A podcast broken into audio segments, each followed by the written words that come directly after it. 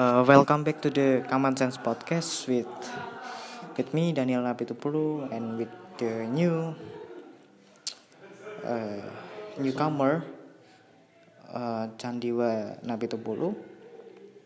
Uh, kita mau membahas tentang apa sih kira-kira kesulitan di tahun 2020 yang mungkin bisa jadi bekal untuk menghadapi 2021. Oke, okay, uh, kita tahu di tahun 2020 kita menghadapi kita menghadapi hal-hal yang mungkin berat yang kita tahu lah kita menghadapi tahun yang sulit di tahun 2020 kuliah online uh, mendapatkan pekerjaan juga susah uh, banyak orang-orang yang kehilangan pekerjaan.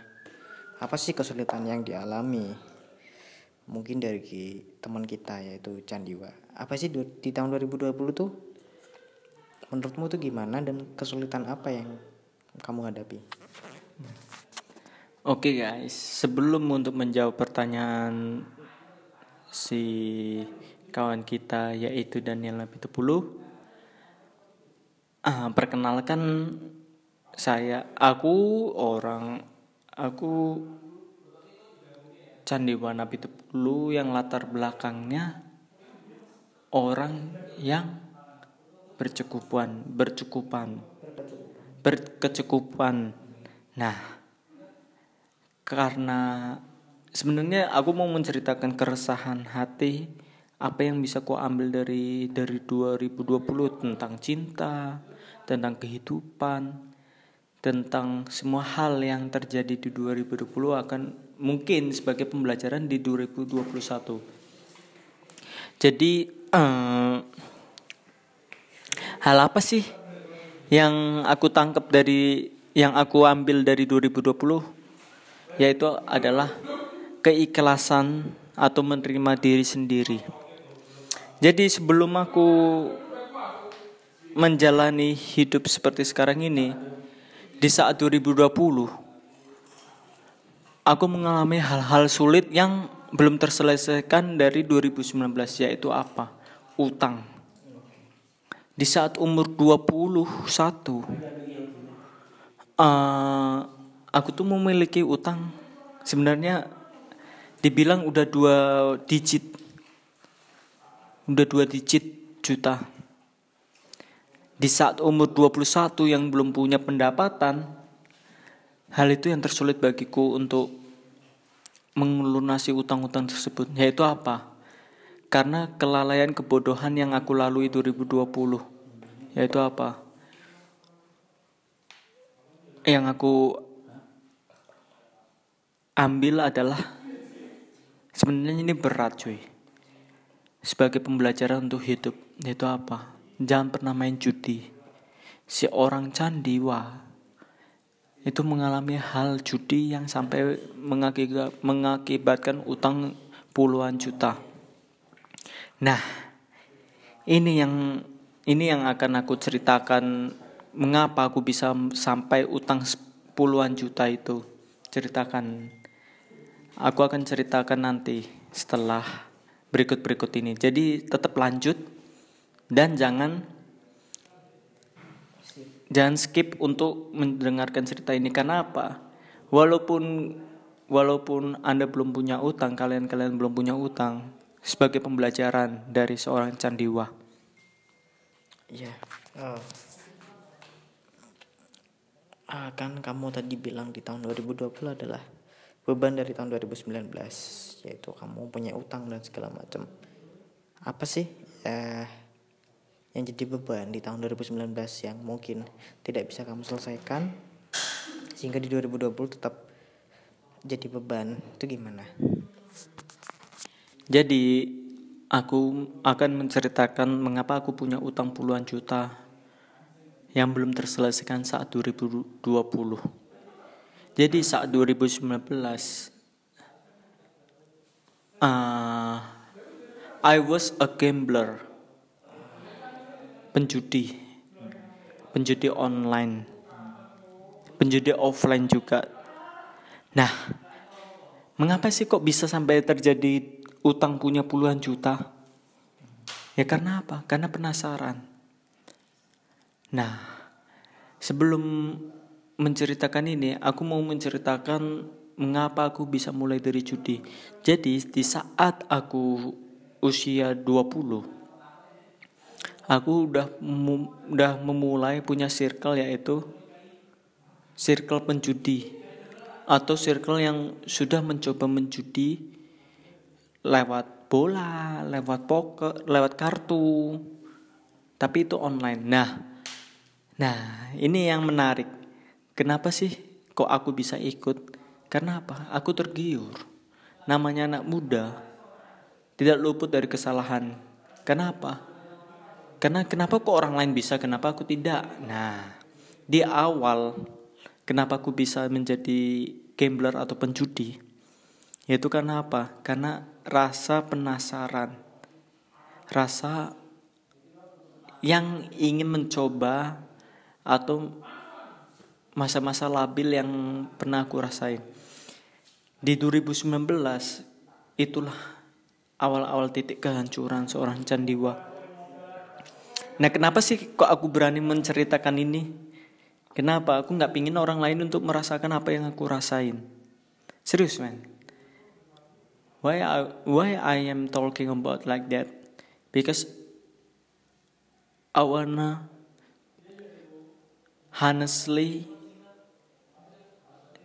uh, I wanna honestly talk to heart to heart. Aku ingin ceritain apa yang mungkin sebagai pembelajaran. Mungkin aku percaya circle-circleku itu circle-circle common sense itu nggak ada yang menyentuh judi online. Nah, ini sebenarnya orang yang orang yang titik orang yang pernah menjudi pasti bakal mengalami titik kehancuran. Nah, hal itu mengapa aku nggak pingin subscribers common sense itu tuh mengikuti jejak seorang candiwa yaitu saya. Nah, aku mau pingin cerita ini. Kenapa aku bisa judi? Di saat 2000 2017 aku tuh udah mencoba main judi di saat kelas 3 SMA. Karena apa? Karena circle, circleku. Pergaulan itu menentukan gaya hidup, men. Menentukan dirimu sendiri, menentukan jati dirimu sebenarnya. Dari memang itu tuh enggak 100% memengaruhi hidupmu. Cuma 80% tapi 80% itu bakal mengikuti gaya hidupmu. Jadi di saat aku kelas 3 SMA aku tuh penasaran. Judi itu gimana sih? Judi online itu gimana sih? Nah aku tuh saat mulai judi online itu di saat kawanku itu memiliki punya uang tabungan itu puluhan juta. Dan hal itu yang membuat aku tergiur untuk memulai hal itu. Nah di saat aku memulai itu itu tuh sebenarnya secara tidak sadar merusak diri saya sendiri merusak diri aku sendiri. Karena apa? Aku mem mulai membohongi orang tua, membohongi teman-teman saya, membohongi lingkungan sekitar. Karena apa?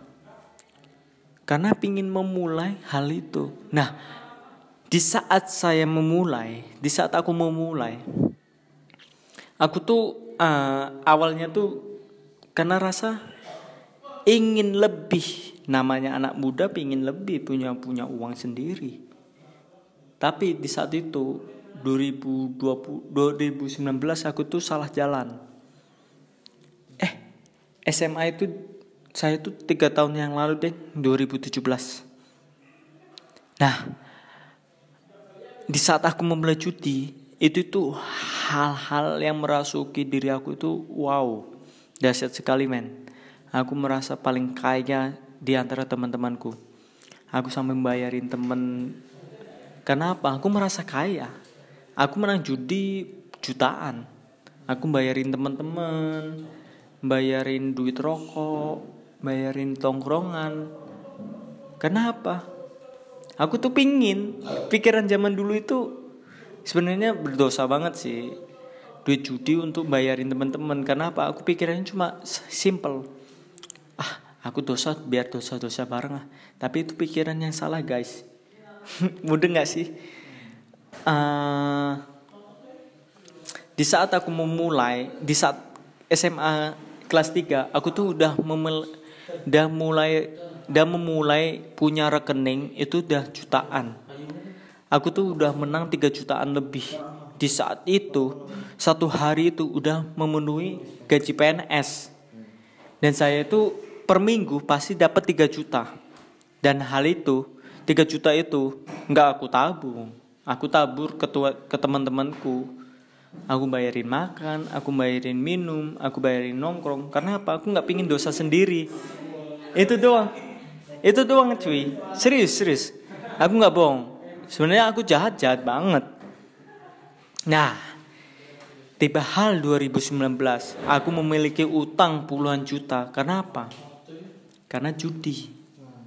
Nah, aku tuh nggak pingin teman-teman itu mengikuti gaya hidupku karena apa? Aku nggak pingin orang-orang itu teman-temanku itu dan subscriber common sense ini ya memiliki common sense ini mem memikul hal berat punya utang puluhan juta.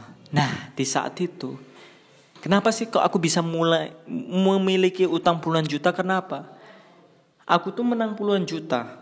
Di rekeningku tuh lebih dari 10 juta men di saat awal-awal kuliah. Di saat eh bukan awal-awal kuliah sih, semester 3 atau 4 itu. Aku tuh menang judi dari menang judi puluhan juta. Nah, di saat itu juga saya hari itu juga hancur, habis. Habis men, serius serius, nggak bohong aku. Habis puluhan juta. Sampai akhirnya aku menggadai motorku. Karena tidak terima kalah puluhan juta. Karena aku berpikir aku tuh bisa balikin hmm. gitu loh. Nah singkat cerita singkat cerita aku sampai ngadain motor. Aku sama rekanku ngadain motor sampai untuk pingin balikin duit puluhan juta itu. Dan akhirnya itu kalah men Nah, di situ titik awal perjuangan aku membayar utang-utang itu. Nah, singkat cerita, aku tuh sampai ya sebenarnya hal ini hal yang hal yang sulit untuk dibicarakan tapi karena saya sudah menerima diri sendiri saya aku tuh pingin hal ini supaya tidak terjadi di teman-teman common sense. Nah, apa sih menurut aku yang hal yang dipelajari dari 2020 jangan pernah berjudi men. Tiga hal yang menganjurkan hidupmu adalah cewek judi sama mabuk. Itu men kalau kau udah menginjak tiga hal itu, kau pasti hancur men. Yang aku alami dari 2020. Karena apa? Hal itu hal yang bikin menghancurkan karir hidupmu. Selama kamu belum bisa menerima diri sendiri, selama kamu belum bisa mengikhlaskan apa yang terjadi di saat yang lalu, susah men untuk bergerak, untuk maju, untuk menghadapi hidup-hidup sampai sekarang ini aku cerita uh, yang aku lalui saat 2020 ada hal yang berat. Tidak ada ngerasa kebahagiaan. Ya. tidak ada rasa kebahagiaan yang terjadi dalam hidupku di 2020 aku hancur. Aku nggak tahu harus ngapain untuk membayar utang-utang. Dan hal itu yang aku terima konsekuensinya adalah selama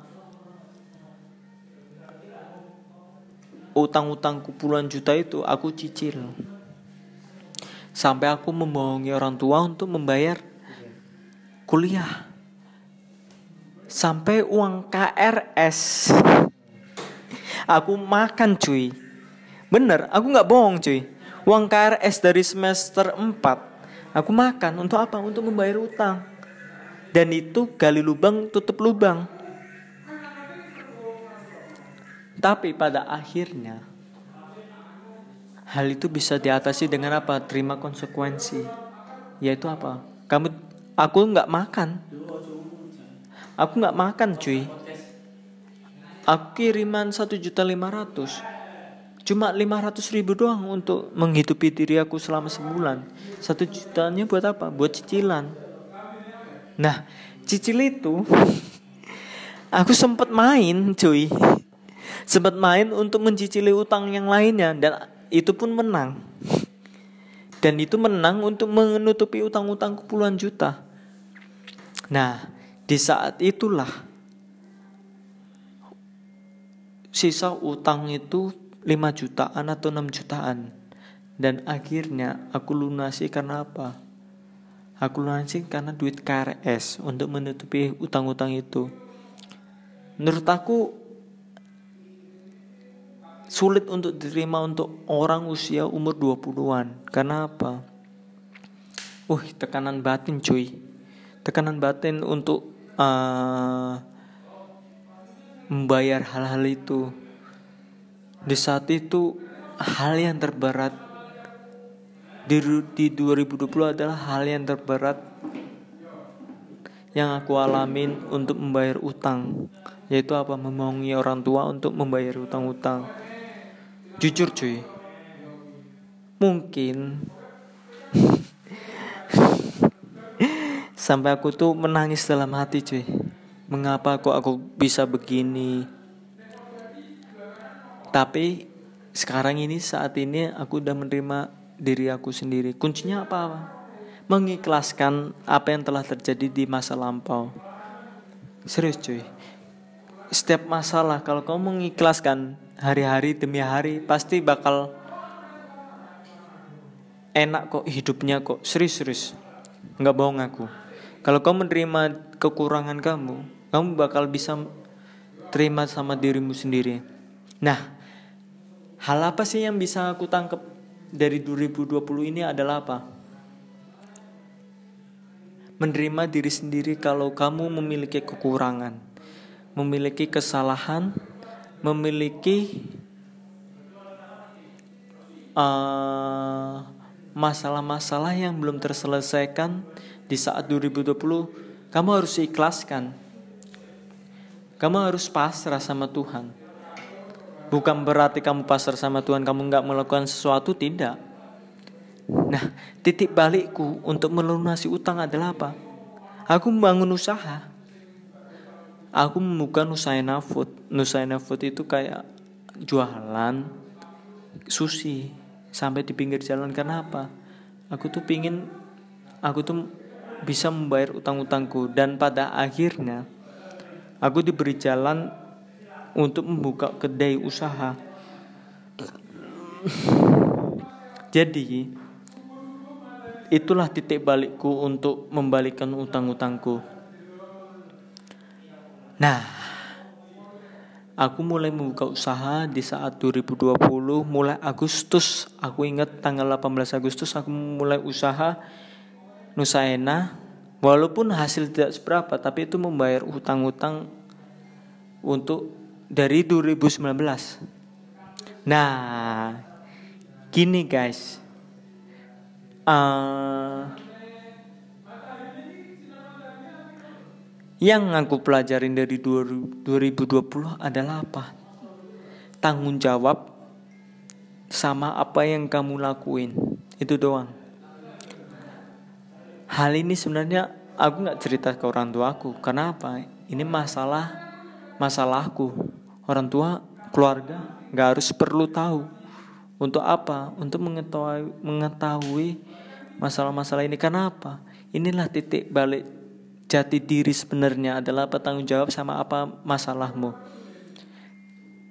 Nah, pada akhirnya aku memulai usaha dan mungkin ini titik pembelajaran yang aku ambil dari 2020 adalah harus bangkit kembali, jangan terpuruk dalam masalah, harus tetap harus tetap berjuang. Bagaimanapun kamu diberi kesempatan kamu diberi pikiran untuk apa? Mikirin bagaimana menyelesaikan masalahmu. Gitu loh guys. Yang aku alami yang aku alami dari 2020 adalah apa aku nggak tahu harus apa yang aku lakuin dan sedangkan utang-utangku numpuk puluhan juta nah bagaimana sih untuk mengelunasi utang itu ya aku harus kerja dan kerja bagaimana aku mulai titik awal itu membuka usaha jujur cuy dari pendapatan bulan awal Aku cuma nerima gaji ratusan ribu. Tapi aku percaya kok. Mungkin nanti podcast tahun depan atau apa utangku udah lunas. Dan saat ini utangku belum lunas, cuy. Aku masih menyanggup, aku masih punya beban untuk menutupi uang KRS semester 6 eh semester 7 eh 6 6 ya cuy ya?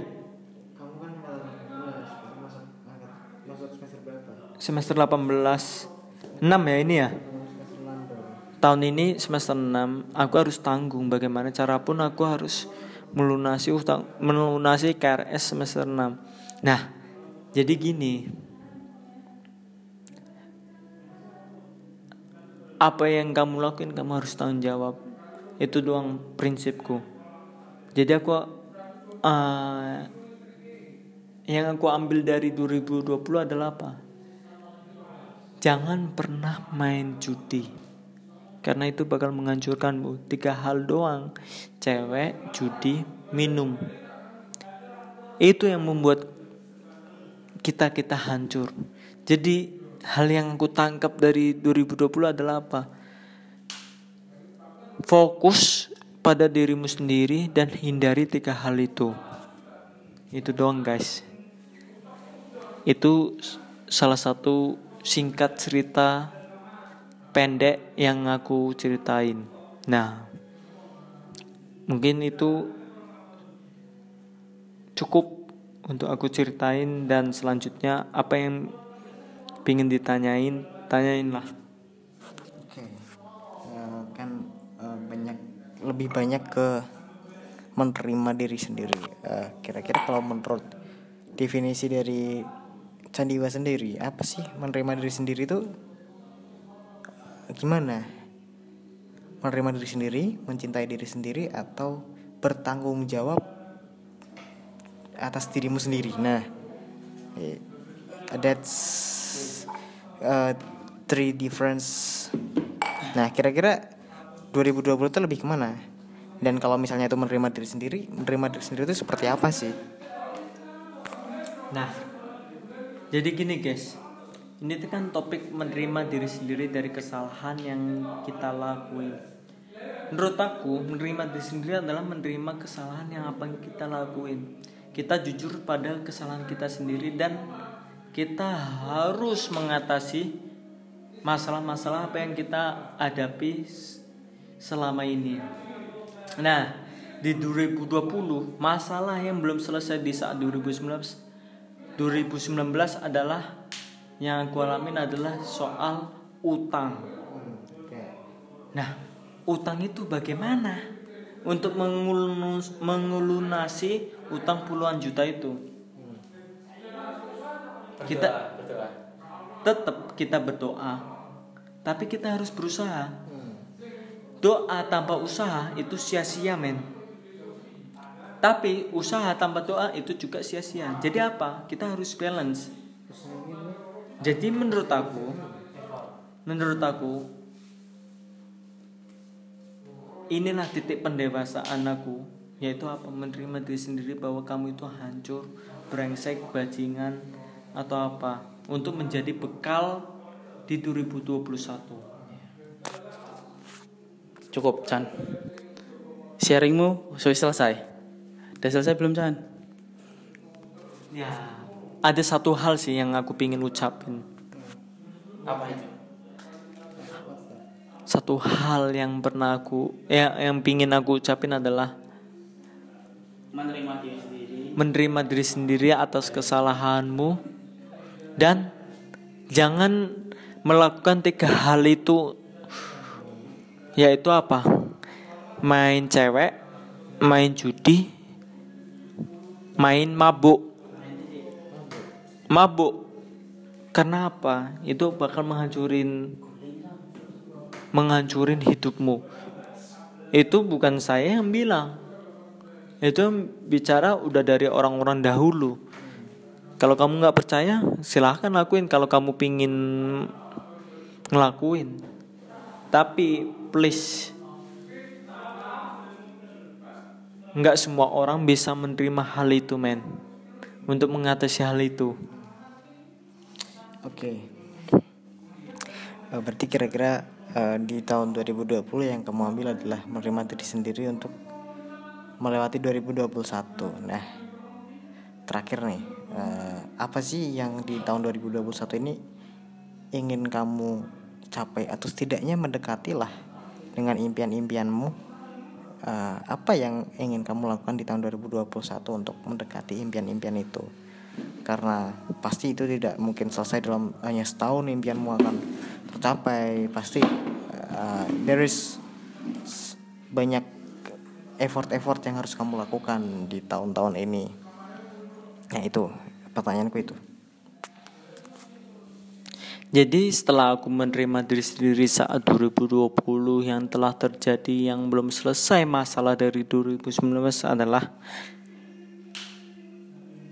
aku harus aku tuh punya impian harus memulai gerakan untuk satu hal doang sih yang aku tangkep yaitu apa? Hal hal apa hal apa yang bisa kita lakukan untuk melunasi utang itu adalah apa? Kita bekerja. Nah di 2021 aku tuh pingin buka usaha dan ini sudah jalan. Yang aku lakuin adalah apa membuka usaha membuka kedai. Ya kita berdoa. Semoga apa yang kita lakuin itu berhasil. Dan apa ya alasan aku membuka usaha adalah apa? Karena satu hidupmu adalah tanggung jawabmu. Bukan tanggung jawab orang tua bukan tanggung jawab teman-teman kita bukan tanggung jawab orang lain tapi hidupmu adalah tanggung jawabmu jadi menurut aku setiap masalah itu pasti ada jalan keluar percaya guys kita itu pasti punya jalan asalkan kita usaha. Jadi di 2021 aku tuh cuma pingin aku tuh buka usaha karena apa? Karena satu aku pingin ngelunasin utang doang. Aku nggak bisa berdiam diri untuk ya udah diem aja gitu untuk ya udah utang-utang gitu. Enggak nggak gitu men cara menyelesaikan masalah. Kita harus menyelesaikan masalah bagaimanapun caranya apa pun itu kita harus lakuin. Nah aku percaya semoga apa yang aku alami terjadi di 2020 tidak tertimpa pada kalian. Nah. Hindarilah tiga hal itu. Main cewek main judi main mabuk. Hal itulah yang membuat dirimu hancur men. Serius. Percaya nggak percaya Tiga faktor itulah yang membuat kau hancur. Jadi saat ini Di saat usia 20 ke atas Kita harus berjuang Kita harus sadar diri Kita nggak boleh hancur terus men boleh kita melakukan kesalahan, tapi kita harus bertanggung jawab atas kesalahan itu. Jadi tanggung jawablah atas dirimu sendiri, jangan merugikan orang lain. Tetaplah usaha walaupun apa pun itu tetaplah usaha dan hindarilah tiga hal itu. Karena satu hal yang kau lakuin dari tiga hal itu itu menghancurkan hidupmu seperti aku main judi. Jadi please untuk subscriber common sense please don't do that of three them because it breaks you itu menghancurkan kamu. Serius, aku nggak bohong. Karena apa? Tekanan psikis itu kena men. Itu sulit untuk menerima diri sendiri. Karena aku udah berdamai dengan diri sendiri, aku berani cerita hal ini. Dan mungkin ini sebagai pembelajaran untuk orang untuk orang-orang yang mendengarkan hal ini. Aku nggak tahu, mungkin memang aku bukan manusia sempurna, tapi aku percaya manusia nggak sempurna pun, manusia nggak sempurna pun pasti punya hal positif, yaitu apa membagikan cerita untuk orang lain tidak mengikuti gaya mereka. Jadi aku please mohon untuk tiga hal yang harus kamu hindari. Tiga hal yang harus kalian hindari yaitu apa? Main cewek, main judi, main mabuk. Oke.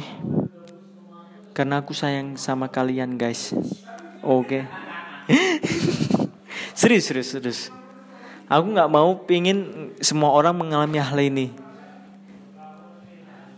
Karena hal ini berat men. Serius bener-bener berat. Selama kamu belum menerima diri sendiri Oke? Jadi please semoga pembelajaran dari seorang Si brengsek ini Candiwa Napi Tupulu ini Semoga menjadi pembelajaran Untuk kalian-kalian semua. Oke guys?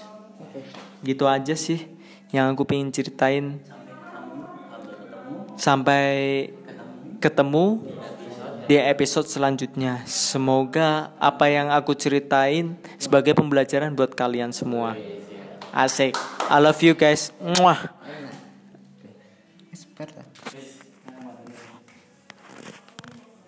Tidak ada apa nih. Eh,